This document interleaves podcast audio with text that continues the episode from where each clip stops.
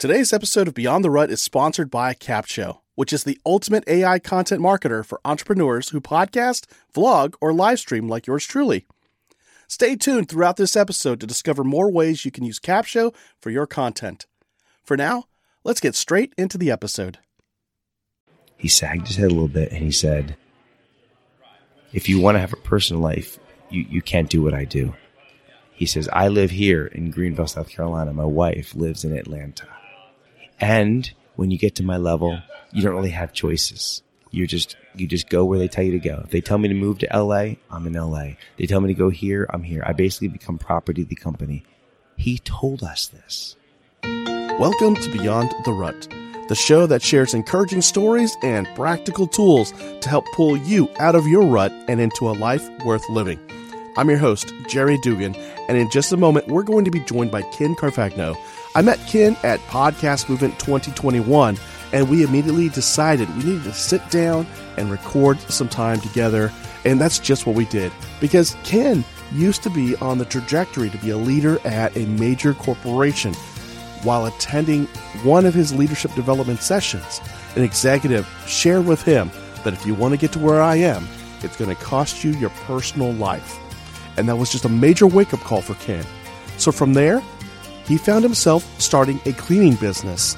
And that also turned out to not be the freedom he was looking for. And after some minor changes and adjustments in his mindset, his business structure, he did find the freedom he was looking for. After all, the scalability that he was wanting, and from there, he teaches others to do the same. So, if you're looking for freedom from the golden handcuffs and you want to make sure that your business idea does not have you trapped, you want to check out this episode that I have with Ken. So, sit back and relax unless you're throwing books or chanclas or something at somebody who's just out of line, which you probably shouldn't because I think that's assault. Um, listen to this episode. Here we go.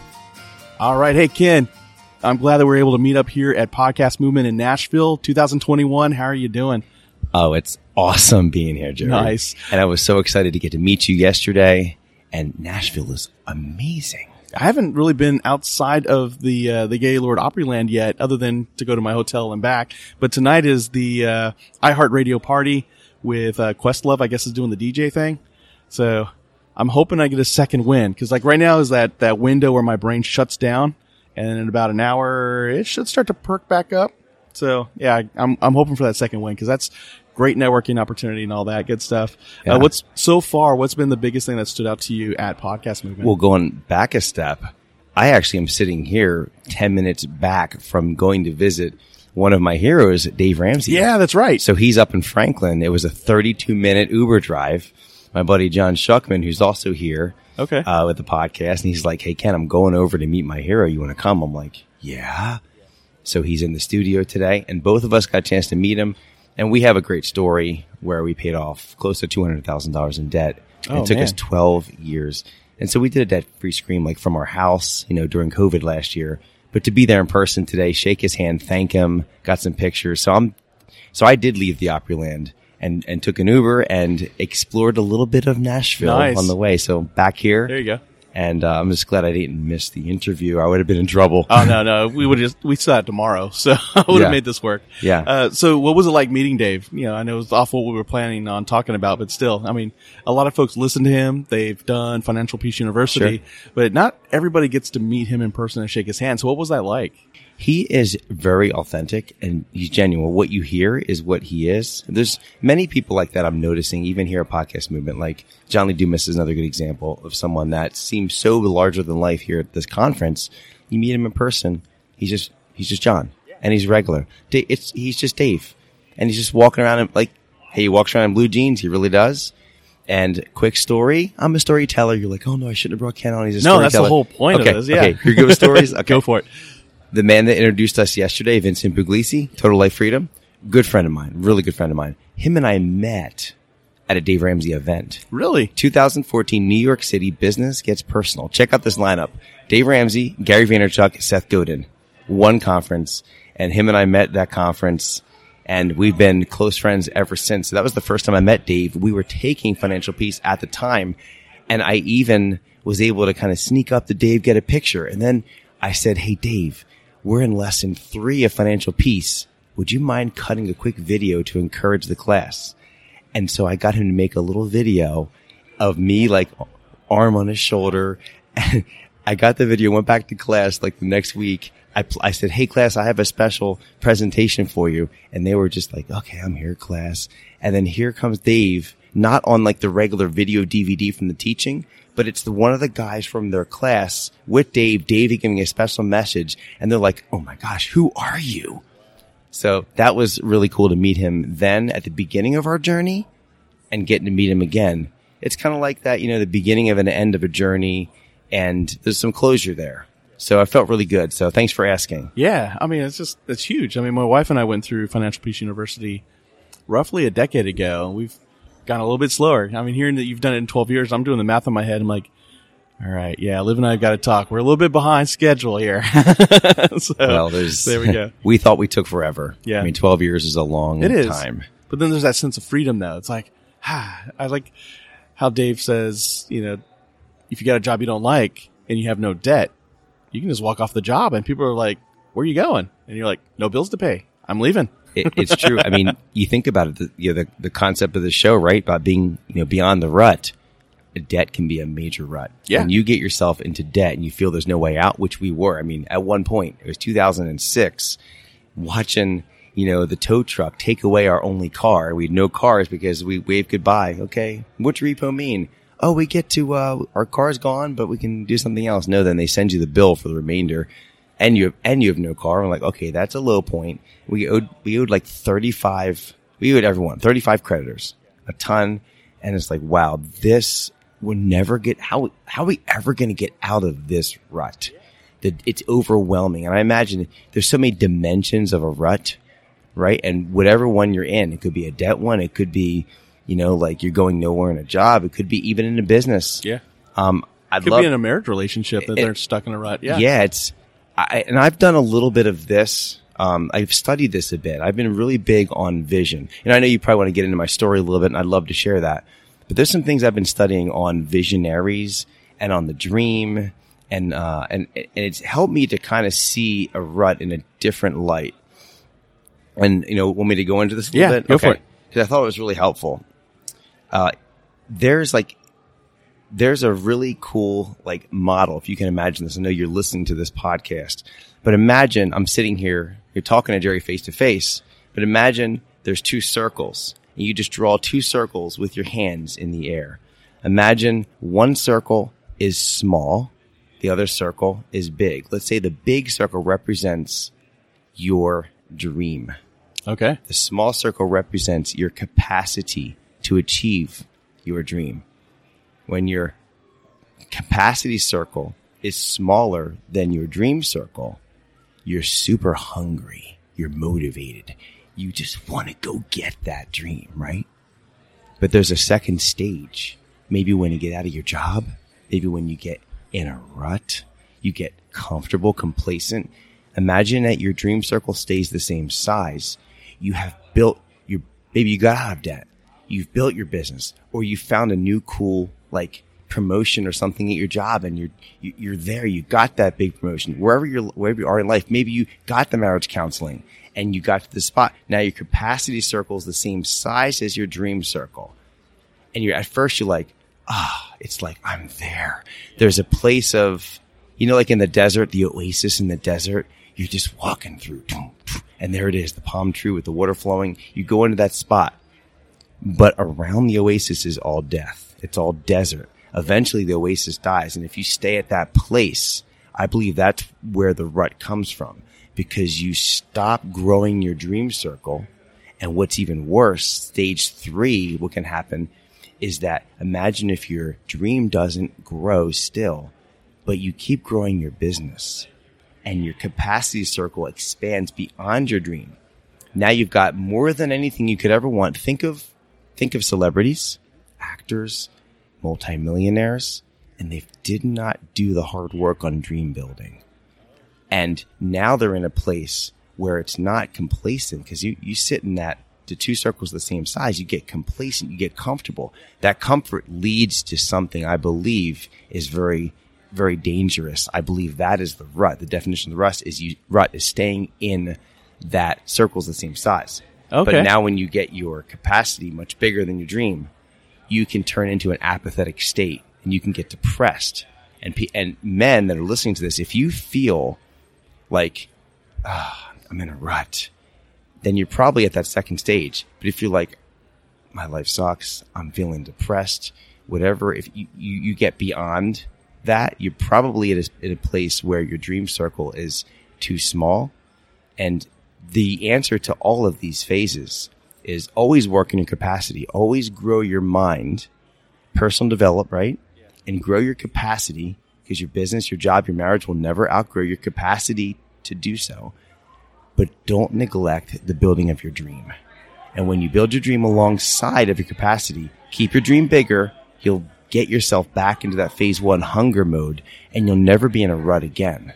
Yeah. But that's the challenge that I like I think that. we all face. I know it's difficult. Maybe you can Like throw you're in, saying that um, part of staying out of the rut is always pursue something bigger than where you were today. Yes. Yeah. Yeah. Keep your dream. Maybe that's the simple way of saying it. Keep your dream bigger than your capacity to achieve that dream. And this is a quote from Ellen Sirleaf Johnson. I actually pulled this off and I don't have the exact quote in front of me, but it's essentially that, that your dream must always be greater than your capacity to achieve it.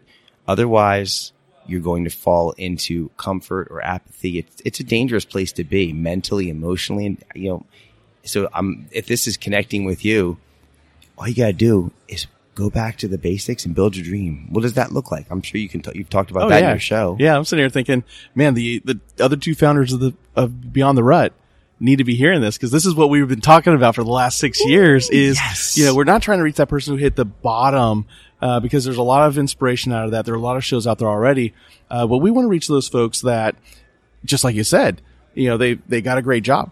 You know, they've got the big house, the cars, they've got the family, they got the picket fence, maybe they got the 2.5 children, whatever. I mean, I don't even get half a child, but, um, I got double that.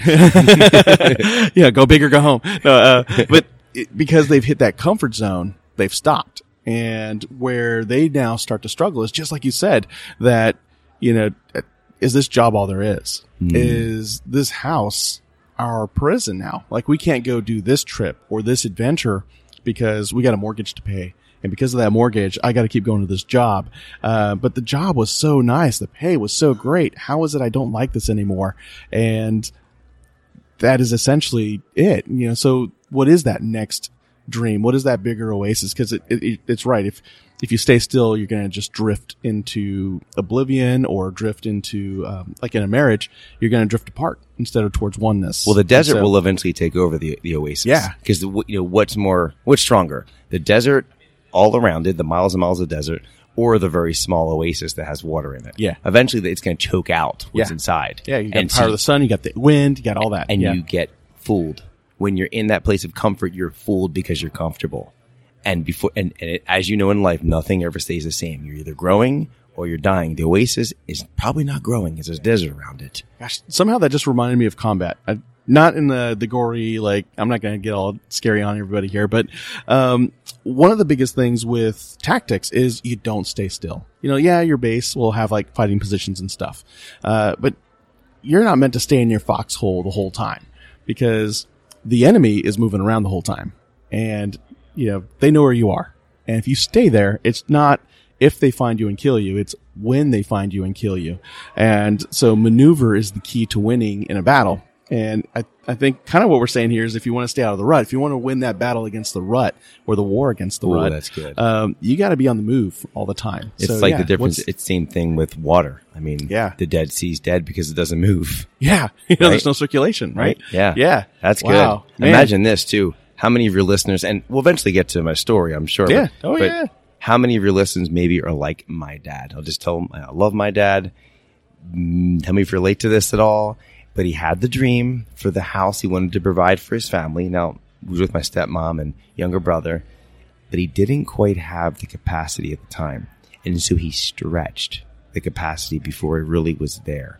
The capacity truly wasn't ready. So he went out and bought a bigger house than he truly, the, the house that he bought was the dream, the size of the dream, but his capacity wasn't there yet. And, and he bought something way above what he could earn. And he ended up having to work 80 hour weeks to afford that house. and it eventually completely put him in a bad place. I won't go into details, but he has some severe mental illness now. So his rut turned his life upside down, all because he stretched himself. So I'm saying, yeah, it's great to have the dream bigger and get your capacity, but don't get your capacity to the dream, I guess, uh, like incorrectly or fictitiously, whatever that word would be, but do it the proper way. Yeah. Does that make yeah. sense? Yeah. Oh, there's got to be a balance in. Uh, I mean, I I think I mentioned it yesterday in our conversation, but I'll just say it here. You know, I talk about that. They're kind of like five F's you got to have in balance to have a, a good, fulfilled, um, content life. Uh, and just the story, I mean, those five are uh, your faith, your family, your fitness, your finances, and your outlook on future possibility. And so what you just described about your dad, you know, he got that bigger house before he was able to afford that bigger house. So that put a strain on him financially.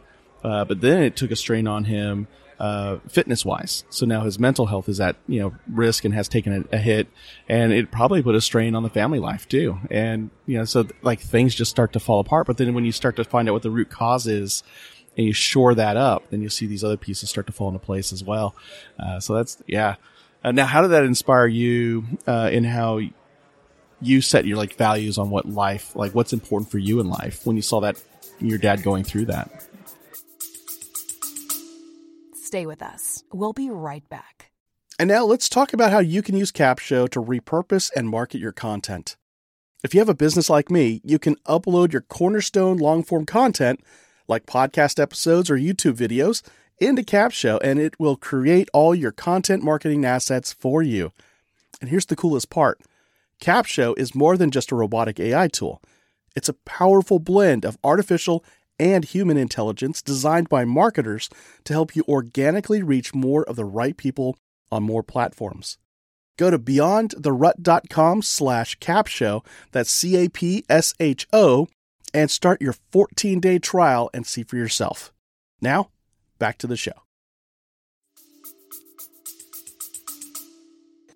Yeah, that's a really great question. My dad, with all of his faults, and there was many, and I'm not his judge. He's my father. I love him. I was raised by my grandfather, really.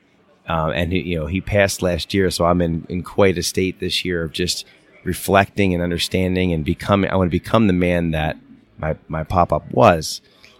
But as I reflect on my dad, what is, you know, what are the traits that you get from your father or your grandfather or whoever the man was in your life that affirmed you? And from my grandfather, it was things like, uh, creativity, and he was the one that would encourage me to be that creative.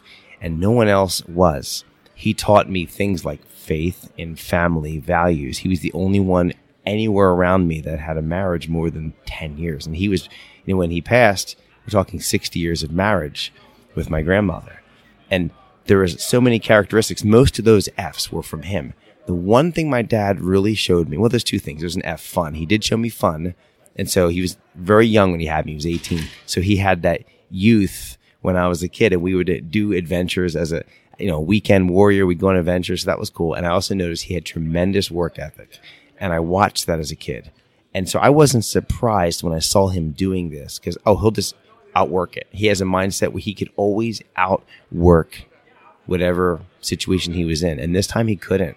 He bit off more than he can chew. So how did it, how did it hit me? Well, it it just showed me one more example of, I mean, you can, you can't outwork everything. I mean, work is a great, uh, factor, right? But you have to have a little, you know, work smart. You know, he didn't work smart. He just tried and grunted out. Yeah. Yeah. I mean, so many men I come across, um, the work ethic's there. You know, they, they, they bust their butts for their job. They get the accolades at work. They got the paycheck to show for it. Uh, but sometimes, yeah, they're throwing in those 80 hour weeks or even 60 or 70 hour weeks. Uh, and they're tired, you know, and they miss their family and, you know, they, they feel like the family doesn't appreciate them. And what they're not aware of is the family's at home wondering, gosh, we miss dad. When, when does, when is dad coming home? And, you know, I mean, there does come a point where they just accept it. Like dad doesn't come home. He, he works, he loves his job. And, but then they get the wrong impression, you know, that, dad loves his job more than he loves me. More than me. Yeah. And I've heard so many people say that about their own dads, um, whether those dads are friends of mine or the kids are friends of mine and, and we're now grown.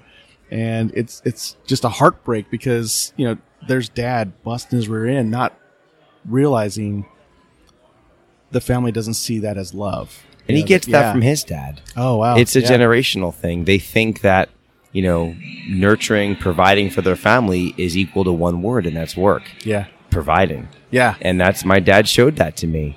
And that work ethic carried me through. So maybe just touching a little bit on my story is I, I went to mechanical engineering school at Penn State, I graduated in 2000, and I got recruited out of, uh, uh, by General Electric, and I got into a pretty prestigious leadership program down in Greenville, South Carolina. So that was fun. Yeah, a lot of words there. So I'm working for GE, and because I'm in this leadership program, I was busted. Like this first year, it was it's you know like in engineering class if you're familiar with certain certain majors, the first year might have 600 students in a class. Oh, yeah. The second year is 60.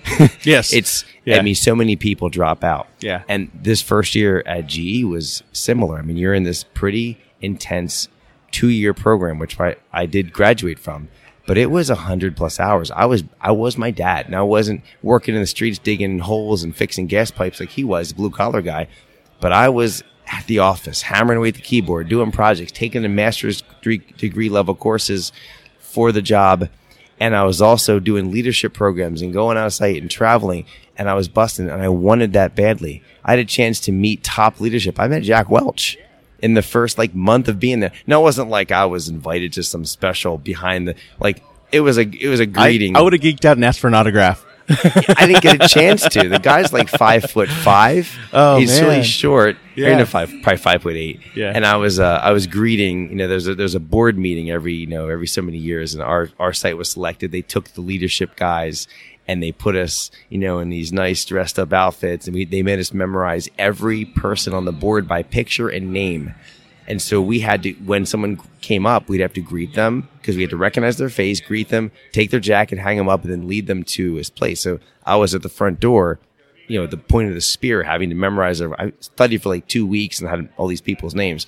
And then I didn't get a chance to like see Jack coming. He just like weaved between people and snuck up like a like a like a gopher. Like, hey Ken, I'm Jack Welch. Nice to meet you. I'm like, Mr. Welch, hi. You know, and then he's out. So when I say I met Jack Welch, it's Wow. like really he met me and he's gone. Yeah. But I got a chance because of my, I guess, position and leadership, um, because they were grooming grooming guys like us to become the Jack Welches in their 40s. Yeah. And so I got in back rooms. I got around the heat.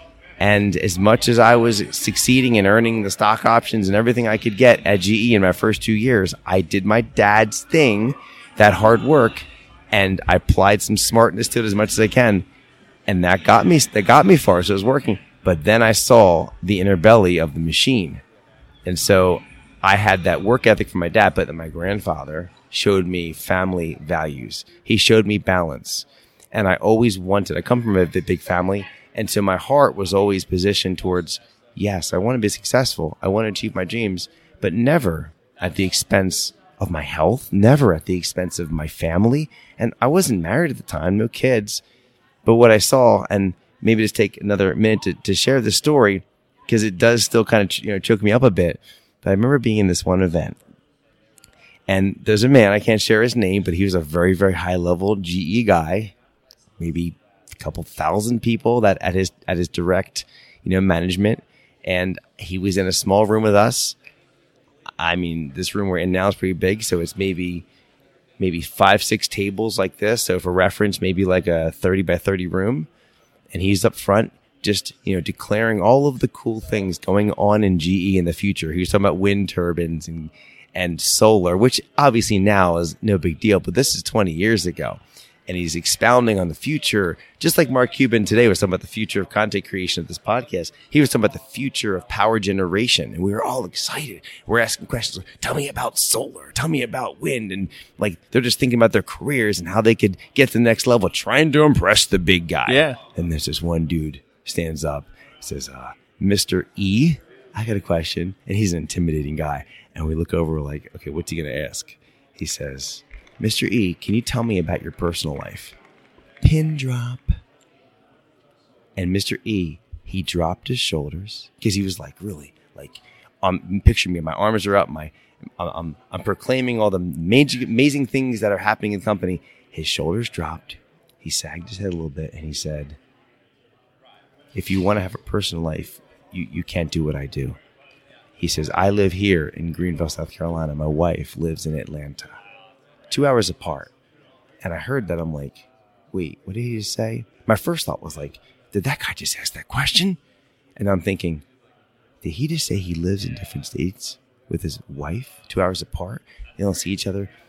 And when you get to my level, you don't really have choices. You're just you just go where they tell you to go. If they tell me to move to LA, I'm in LA. They tell me to go here, I'm here. I basically become property of the company. He told us this. And most of the people in that room, you know what? It it didn't faze them. Like Jerry, it didn't faze them. Because they wanted that. They wanted his position, right? They wanted his position. You know what happened to me? Imagine a dagger going through your heart. And maybe I didn't see it before, but I'm just working, working, working. I want to get there. I want to become that next Mr. E. But when you see your hero and realize, I think Warren Buffett has this great quote, right? Vincent's told me this quote many times, is that you don't know who's skinny dipping until the tide goes out. it's not my quote. Warren Buffett has it. Oh no. So again, Oh, you don't know what's going on with someone until you hear something like that. And you know what it did? It disarmed me. And the dagger went right through my heart. And I'm, I'm like, wait a minute, work. Yeah, I'm, I want to work. I want to have work ethic. I want, but something just hit my why. Like my why was family. I didn't, wasn't married, no kids yet, but I have five younger siblings. I wanted to have a family. I wanted to have time. I wanted all those F's you just talked about. And I saw a dead end. I, at that point, I realized I was in a rut. There was no way I was ever going to get to where I wanted to go if I stayed on the path. And you know, like when you want to buy a new car, and it's like, like for me, we bought a Honda Pilot like last year, and all of a sudden, I think this is like um, confirmation bias, call it. All of a sudden, it's like there's a pilot over there, another pilot, pilot. They're everywhere. The reticular activator in your head is like turned on. And that's all you see everywhere. you yeah. just used too big of a word for me. yeah. Reticular what? something, something, something. Yeah. Uh, but I started seeing after that that that conversation with Mr. E. I'm walking around the office just like dragging my feet. I'm seeing divorce. I'm seeing guys with not pictures of wives, just their kids, two dimensional on a desk. And I started getting depressed. I started getting a little bit on that. I went from hungry to complacent to apathetic. In other words, my capacity was still where it was because I was still at the job, but my dream just went down. Yeah, because you were working so hard for that to Yes. get to where he is. Yes. Because there's you know position, there's power, there's freedom, uh, or so we thought. And here's this guy telling you, "No, I belong to the company. Life, what life? You He's know, owned. and and like you're feeling the loss of a family you don't even have yet." And you know that that mind that that's just mind blowing because most folks when they get to that point, they've already been married for ten years, fifteen years, and their kids are already probably in middle school or you know high school even or elementary, and you know by then it's I wouldn't say it's too late, but it's definitely harder to to pull away. And I, I think that's just amazing that you saw that before you as had early family. as I did. Yeah. Oh, it's a total blessing for me. Yeah. Because you're right. So many of those men at that company. I, I mean, there's one guy I remember, uh, Mr. P. Okay. Just go- and- All of GV, G's Yeah. coming after you after yeah, that. yeah, No, yeah. I'm in trouble, right? I'm, I've been out of the company since 2005. There you go. so They're do, not coming do the math. Mr. P, right? Bill, Bill P. great. I won't go as far as saying he's a great guy. He was a nice guy. The guy lived GE. He was single. His dream was just to work the company, work his 40 years. And once he got out, he would just go live at his house, his second house up at the lake, ride his boat around, but he had no family. And I remember like he just had a coffee mug all the time. And when I stopped by his desk, his coffee mug was like nasty brown because he never washed it. He just show up at work early. He was like the expert that never tried for promotions. You know, like that guy that's become the absolute expert in a certain area. And no matter no matter what, like he doesn't have to ever try and get promoted because they're not going to get rid of the expert. Like he's the guy that wrote. He has like ten patents, and so he was the guy. And I looked at that guy. I'm like, is that me? Like, is that me if I stay here? And you start seeing these like, you know the, these characters or these avatars of like okay is that me is that me is that that's a pilot there a pilot there right and i don't want that and so that's where the entrepreneurial bug come came and the dream started growing so you know the first stage of me being in a rut was recognizing this and it wasn't right away i mean it was a solid year i was feeling pretty down and starting to lose performance at the job and then it wasn't until the, the dream came back into my life of how about a business of my own? Me and my, you know, at that point we were engaged. So that kind of is like the first maybe part of the story. Um, I hope that, you know, speaks to some of the listeners, but if you've ever been in this kind of position with a, your corporate job or you're in there now, I would encourage you to do this. Like, why are you even there? Like, what is it that you want in your life? Like, think about these five F's. Do you have the balance you want? and think about the most important things and then start looking around at your office. Take that walk around and look through different eyes. Look through those eyes of those five F's. Maybe scale or, or like uh, score yourself. Maybe you have some kind of a resource where they can kind of score those five F's or something, you know, and they can look around and say, you know what? This F is a little bit on the low side. And all of a sudden you start seeing, wait, this coworker, this coworker, this coworker.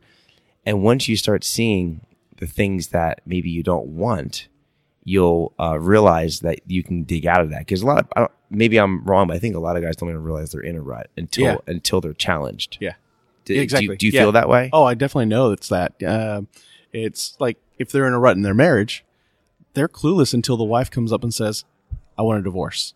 What? No, I, I've been busting my butt here. I thought we were good. It's like, no, dude, you've been drifting.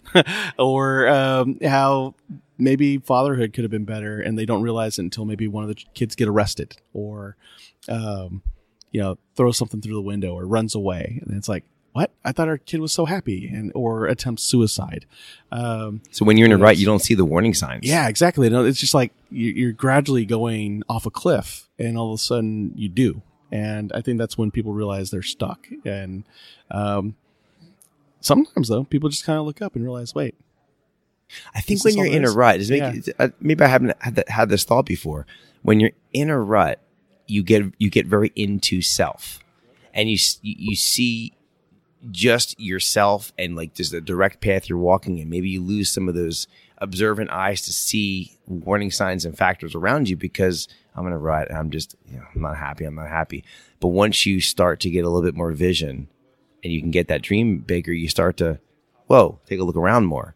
And when you look around more, you start noticing this thing. You could have, you know, big yellow flags waving by your wife, by your son. I've seen it too. I've seen, I know friends, you probably do too. You're right. After 20 years of marriage, all of a sudden the wife runs off or the husband runs off. And it's like, oh my gosh, it's so tragic. And you hear it, you see it on Facebook. But then how is it that there's no warning signs? There is. Is it possible that one or two of them or both, they were just in a rut and they didn't see it?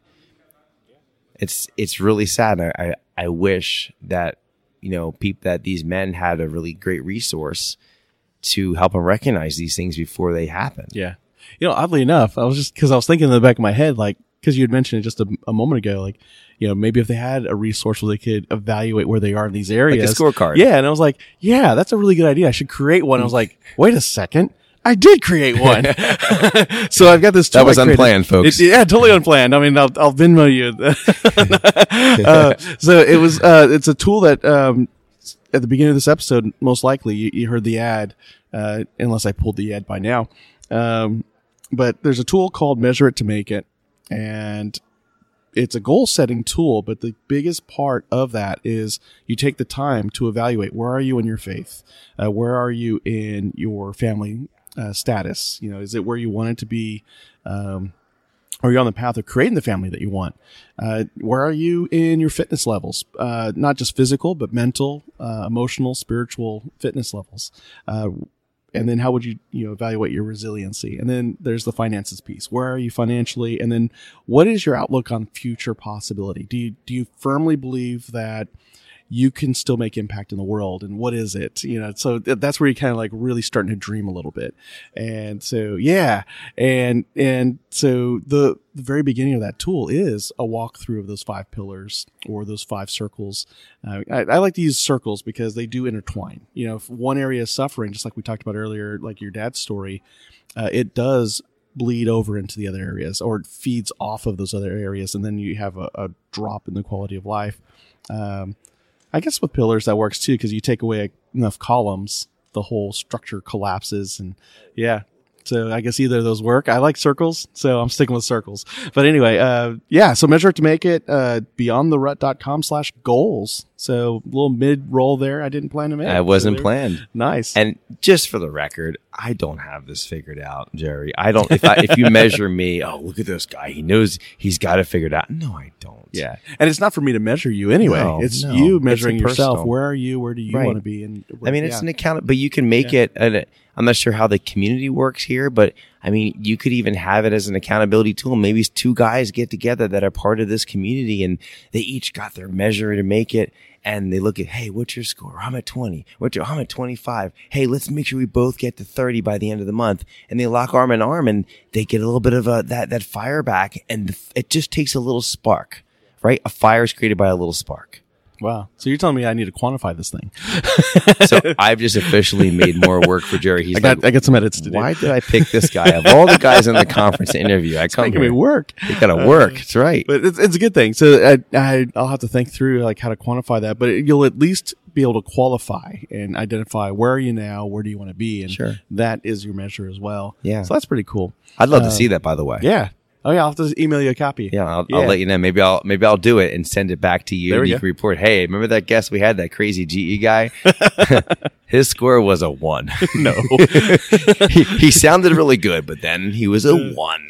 and the funny thing is there was no grading scale. We just made up the number one. Yeah. yeah. So, um, but I, I really do like the fact that, uh, and this was the thing that impressed me when we chatted yesterday was the fact that you, I, I, I mean, we already said it, but, um, so you saw the light at, in terms of if you stayed in the job and pursued the career path you're on, you're gonna have, you're gonna have money, you're gonna have power, you're not gonna have much of a family, you're not gonna have the freedom that you wanted, and then so you, you started to pull back from that and then you, you kind of teased there that you've got this entrepreneurial bug forming or the seed that's been planted um, and you were engaged at the time uh, so tell us about that so i mean because i know i'm going to speed it up a little bit here um, so folks uh, spoiler alert and i'm just going to tell you um, ken gets laid off I, I, I think that's what you told me right No, you I- didn't get laid No, off I didn't get laid off. i'd No. fill that in okay I got fired. you got fired well Gong, laid off gong, sounded gong. better and gentler No, no. you got fired I got fired. Remember I said I started checking out emotionally? yeah So you check out like piece by piece over the course of three bad performance reviews. okay yeah that would get you fired I'm a bit of an optimist. and so when they came with security, oh no they're like, Hey Ken, we're gonna have to uh you know help you out of here. Okay, where are we going? We going to lunch? uh no, we're going to HR. Oh, awesome. I got some questions for them anyway. Like I had no idea. And then it's from there out the door and boom, there goes a career and now I'm on my butt. What to do? At that point, very thankful that my wife had started, of all things, a cleaning business three months before that. Serendipitous. Now we're we're a Christian family, so faith is weaves very strongly through everything we do, and so it's not surprising that uh, God put that in our path beforehand.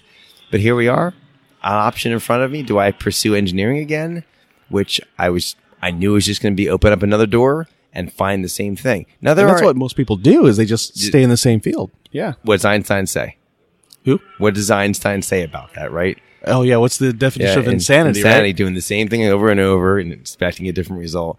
So, and again, if you are an engineer and you have a great job and it's not like this, there are many companies that are awesome, and I am not downplaying that or trying to, um, you know, say this is for every engineering company. But for where I was at a very high performance based company like GE, I personally would have pursued the same type of company because it's all I knew.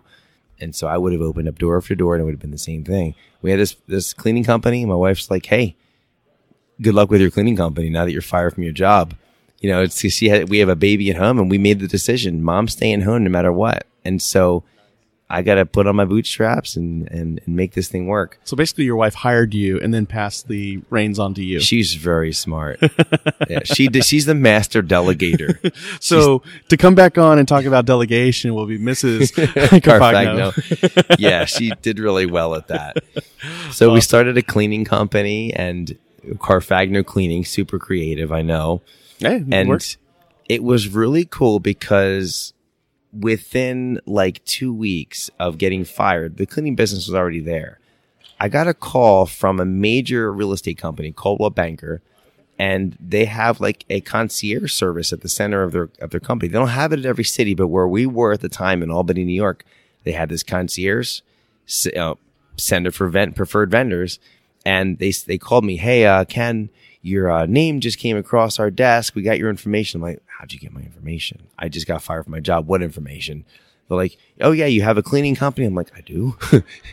and they said, yeah, we have two cleaners that we keep on our preferred vendor list, and one of them's sick and had to quit. Would you be interested in coming in for an interview? I'm like, I'll be there. Like, but I'm like, oh yeah, let me think about it. Yeah, of course I'll be there, right?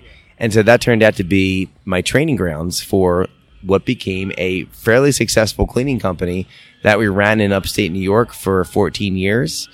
Um, but eventually we wanted to get back home. So here's maybe another rut. Okay. We, we had a growing business and I've always done it by myself. Not so much now. I'm hiring people. Uh, but we got comfortable with a certain amount of income. We're doing the Dave Ramsey plan. We're adding a lot of kids. We have five kids. We were always, my wife was either always pregnant or nursing for a good, what, that 15 years in a row. And that's what our life. And we're, you know, 10 in church and doing different, you know, homeschooling events as our kids get older. And that was our life. We had a good life. I could have expanded my dream. I could have expanded my capacity, but I had seen too much of GE. And I think I was a little afraid of pursuing more in my own business because well, if I pursue more, I might lose my family element. I had a good little deal going where at one point I was working two days a week cleaning and I had five day weekends with my family and my income was as much as my old GE job. That didn't happen right away. That's turned into like a course and I, and smart cleaning school. I, I, I do this for, you know, for new cleaning companies, but we got comfortable in this spot. And then we started, I feel like we started getting into a rut again where we've always wanted to go back to our hometown. We're from Philadelphia, the suburbs of Philadelphia. We're living in upstate New York. Hey, honey, we're just making this move for two years. Two years turned into four, turned into eight, turned into 16. And then the opportunity came. Well, what about us moving back to Philadelphia now? And then that's when a new dream came. But there was a time for a couple years we were just comfortable making good money, um, working a couple days a week, enjoying life, you know, with with everything, but still missing family, and that started creating another heartache and like kind of like that dagger I said from before. It was kind of like instead of being stabbed in my in my heart like the first time, felt like the dagger was like being slowly pushed in. Like we had our fa- our wife, my kids, all here, but I'm the oldest of five, Jerry. Oldest of six actually, and my younger baby sisters were getting married, having little kids. My grandfather, my grandparents who raised me, really, my mom and dad love them. My grandparents like raised me, and so they were getting older. We missed the time with them, the the cousins, or you know, the, my, my kids with their cousins, and we started yearning for that again. So that was what probably started getting us out of the rut again and seeing different possibilities. So that's a different type of rut we were in. Um, marriage has always been fairly well. So I don't think we've really had that rut. There's probably a hundred different ruts out there, and I don't think you have to experience every one of them to be on the show. But Oh, no, no, definitely no. have had I had them and I feel them, and they're very they're hard to get out of, and you can feel that that complacency setting in. I would I would maybe say this: if you feel complacent, you're in a rut. I think by definition, if you're complacent, would you agree? Oh yeah, yeah. So if you're feeling complacent, you're in a rut. And I challenge you to, to, to look at that. So whatever the scorecard is, right? Look at those five S and say, am I complacent in my faith? Am I complacent with my family? Am I complacent in the way, the, the, the way that I'm looking through the, through the lens of the future? Am I just comfortable with where I'm at? You might not even see it, but you're in a rut. So I was there and we, we sold our business, went back to the Philly area and, you know, started a new company and, and doing all this online stuff. The podcast comes. I come to these conferences and I meet Jerry. Woohoo! That's me. So Nice. Uh, so, I mean, that's a, it's a lot there. that's a lot. I yeah, tried to cover it Um, quickly, too. and you got it. I mean, I was just thinking, you know, so you you'd gotten fired, you started a business, uh, it's taking care of the family, and then um, you start to leverage your time and, and earning income off of that by now teaching other people how can you start your cleaning business and run it like a business and keep it open.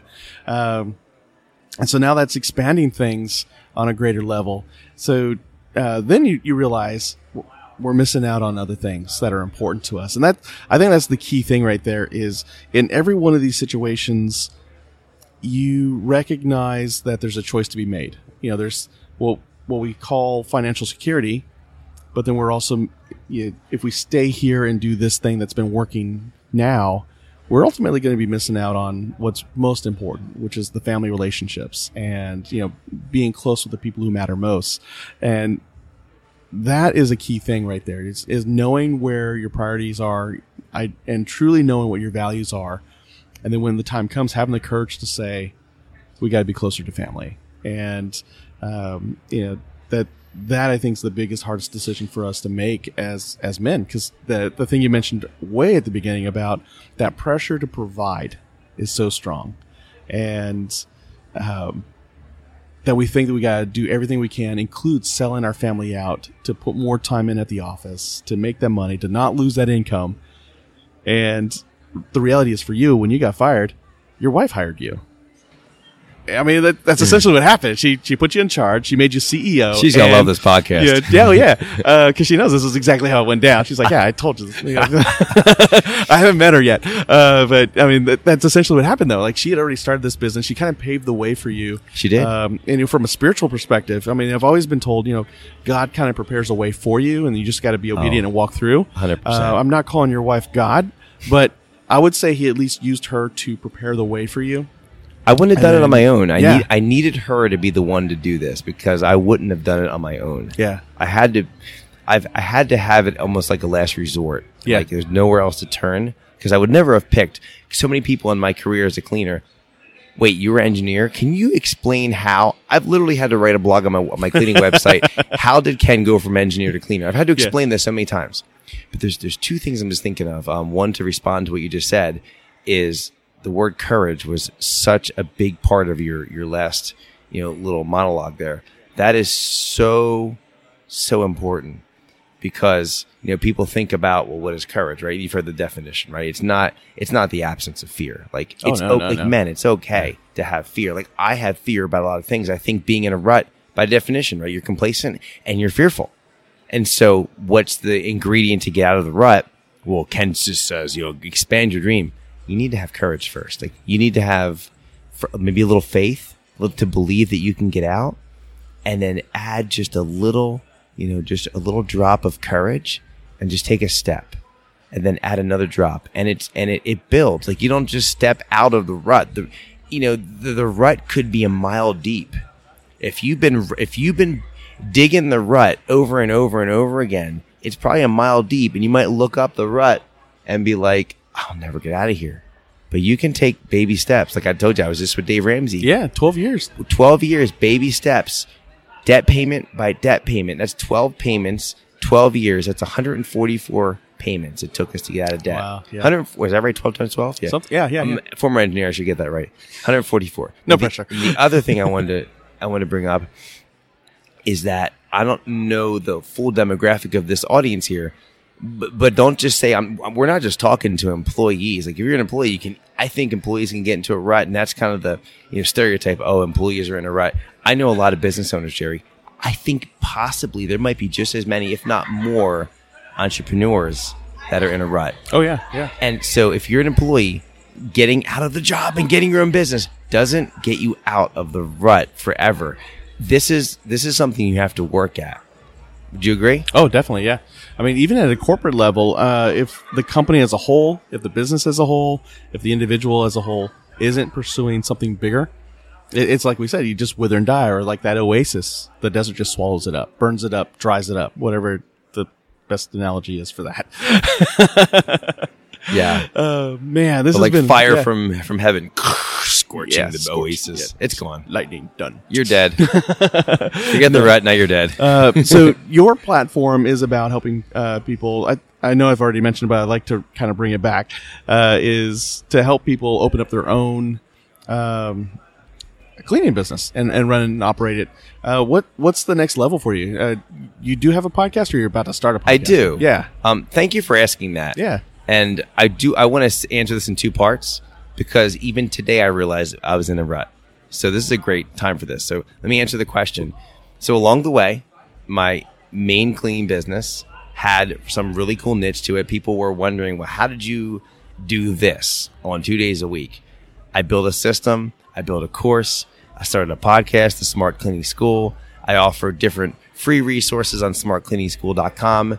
I encourage you to go check that out, uh, the podcast. So if you're someone right now that's considering, like my friend Robert, who was working a full time job in retail for 25 years, and he jumped in the Smart Cleaning School, and just like last week, he was able to quit his job and go full time with a cleaning company. Of all things, who thought to be a cleaning company? And so it could be a great side hustle for you. And there's resources. Now, I'm not the only resource out there, but if you were to go and just get the free downloads and, and you can listen to the podcast from episode one on just push play, you'll learn how to build a cleaning company. See if that's something for you. Um, but I would also say this is that I'm sitting here today and there's another dream that I've had.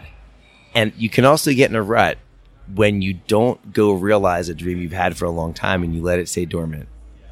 And I, I, I've known this, I've had this, and I'm just gonna You throwing it out there? I'm throwing it out. Do it. I'm do throwing it out there. Let me get I have something in my bag. Okay. Surprise! Wait, is that a- Jerry's this is a book. It's Yeah. got your name on it. It's got my name on it. Is that a novel? It is. So I this is like this. surprise attack on Jerry. All right. and. And so in So- two, in 2000, I'll do the short version of this. Yes. So yes, I have Smart Cleaning School. If you want to start a cleaning company, look me up. I love helping people with it. So in 2010, I had this really cool like idea to start telling stories from my kids. Because Jerry, if you see Jerry's reaction right now, he's just like smiling. There are blanks in this book with these. Yeah. Okay. I'll explain it. Okay. So I start telling stories from my then five year old son, who's now 16 and driving. God bless him. And, and I'm making up these stories at bedtime. And I'm like, okay, Kenny, what do you want to be? I want to be the greatest discovery man, adventure discovery man of all time. And I started using this gift of storytelling and I'm just like telling him stories. I'm making it up. My wife's like, remember, she's the one that told me to, uh, you know, do the cleaning business. She said, okay, honey, why don't you start hit the record button and record these crazy stories that you're doing? I'm like, uh huh. Okay. I recorded over that summer 10 years ago, 11 years ago, 22 hours of these stories, this 10 book adventure. And then I'm like, okay, now what? And I you know, meet with my pastor a little bit later and he says, so what you up? What you been up to, Ken? Well, I'm working, I'm cleaning. And I just, you know, wrote, kind of had this idea for a book. And he's like, what's this book? You need to write it. I'm like, what? And I got this dream birth in me, like, why not turn this into a book? And the idea was, what if I could make something that was like super adventurous that a, a boy could do with his dad or a daughter that could do with her dad? That, I mean, there's a lot of dads that you're in a rut, you're, you're coming home, you're jumping on video games, you're jumping on ESPN, you're jumping on YouTube, you're doing whatever you can to kind of mask the rut you're in. I'm just calling you out. I love you. I love your brothers, but probably a lot of you are doing that. I'm telling you what, there's a power in reading aloud to your kids. If you've got kids, doesn't matter what age, pick up a book. There's some great adventures and your kids will, will jump in the adventure with you. So I wrote this book, Arctic Land, and I just showed it to Jerry and it's got blank lines and there's, there's three characters. There's dad, there's a blank line. The blank line is your child, which is between the age of like seven and 11. And you can just stick your, your kid's name in there and you read your son or daughter into the book. It becomes a co led adventure between father and son. And you're trying to find your missing grandfather, who's this great discovery Oh, man. man. And you're going to these magical lands. It's kind of like Narnia meets Indiana Jones. Yeah. And like, I don't, I, I don't want to turn this whole interview into this, but I get Oh excited no, about this this is too. this is awesome. Yeah. So in here, there's like these uh, little logos. Yeah. You can go on the website and download this free logbook. So there's like this Indiana Jones looking logbook. Okay. And every time you see one of those, you, you leave the book. Yeah. And then father and son, father and daughter, they go outside of the house and they like tap a tree to get water out of it or build a shelter outside or make a dragon Yeah. out of Legos or there's a, a project they do. They take a picture. Oh, they put it in the logbook. So I wanted to create something that father and son, father and daughter could do together to, to connect them. Yeah. And that also can help the family portion. And so, yeah, there's a lot of stuff I do. But what I said I was in a rut, I've had this dream, Jerry, for over 10 years. I Yeah. published this in 2015. And when we moved to Philly, I put this on the shelf. oh no. And oh I put man. it on the shelf for six months to a year Yeah. to go build up my company so I can make enough money. It's important Yeah. to do that. Um, but I haven't taken it back off the shelf and it's been a long time. Yeah. And hearing some of the things this morning and meeting with the people I've been meeting and the power of going to a conference, it sparked my dream. Yeah. And I'm realizing that, you know, why not just why not just talk about this? It's a pretty cool thing. Yeah. So, I mean, you're the first one I've been able to, to share it with here today. I'm Oh, I, man. sorry to hijack the interview, but No, I no, just- no, no. This is, I mean, this is what the show's about is, uh, men and, and women too, um, pursuing their dreams. The, the ones that are just God given on their heart. I need to do this to make the world a better place. Uh, and do it in a way that you're not sacrificing your family. You're not compromising your faith. You're not compromising your health. You know, that's kind of the, this conference has actually helped me hone in that message. That's beautiful. so That's beautiful. Um, and, and so when you busted out that book, like this is a dream that's on your heart. It's been It on there for a decade. It is. Uh, and your your wife said, "Look, you got to dust this thing off and make it happen." And it is right there in print. And I'm already picturing in my head dads around the world, um, at least the ones who could read English, um, building.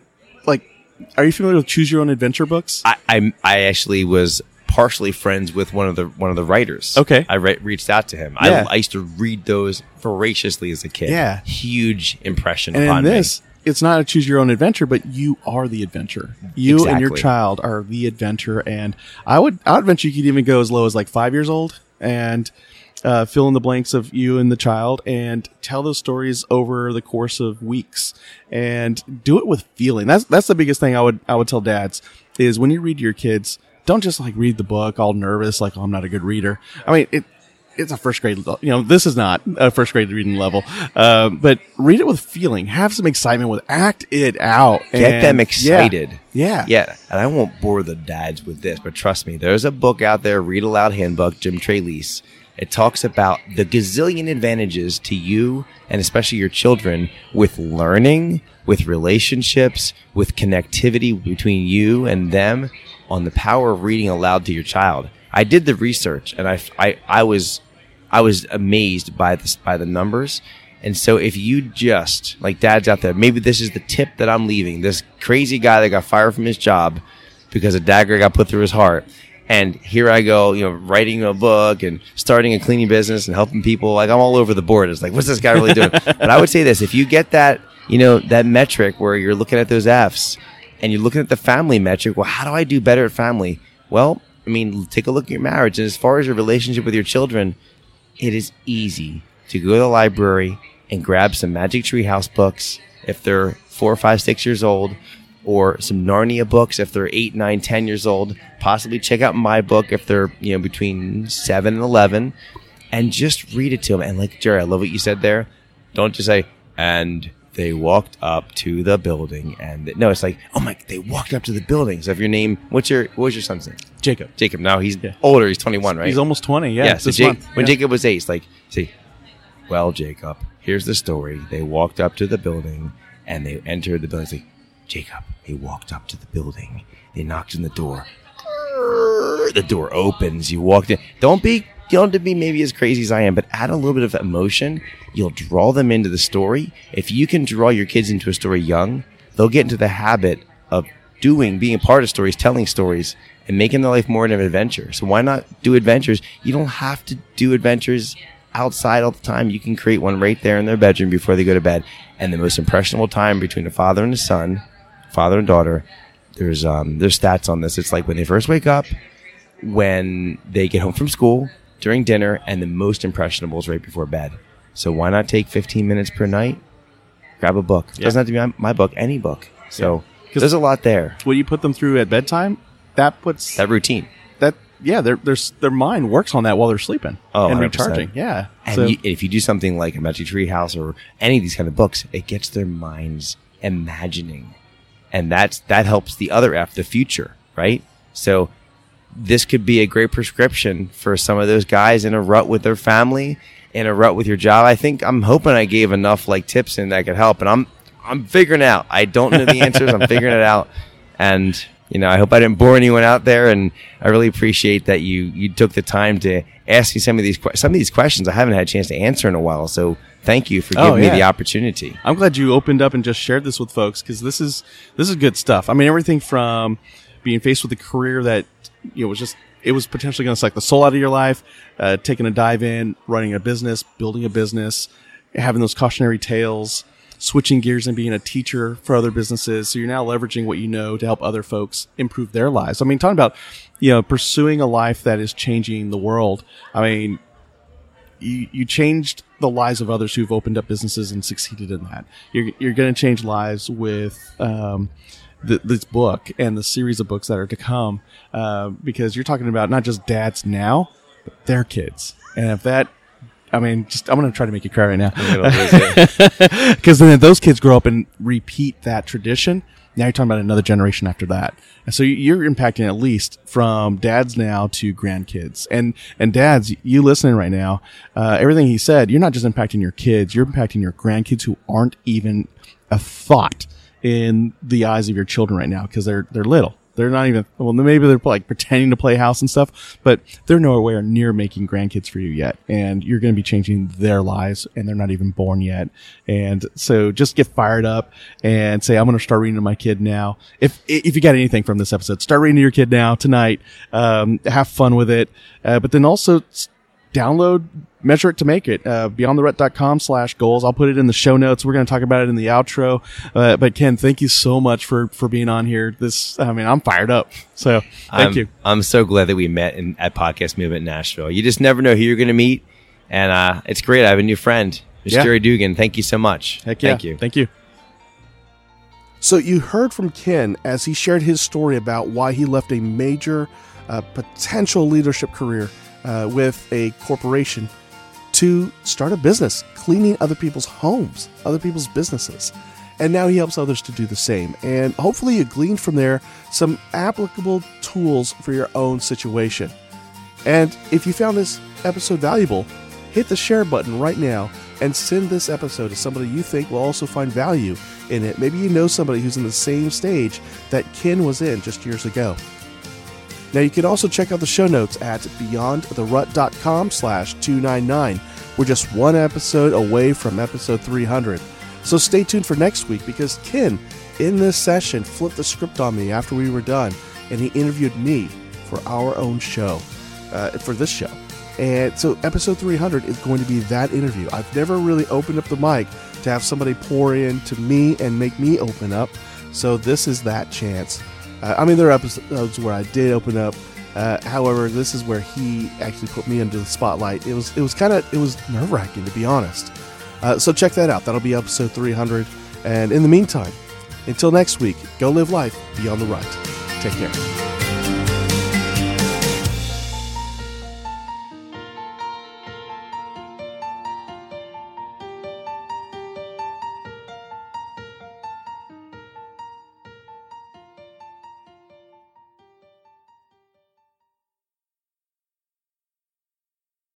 You know, the best thing I love about Capsho is that they have one of the best communities ever.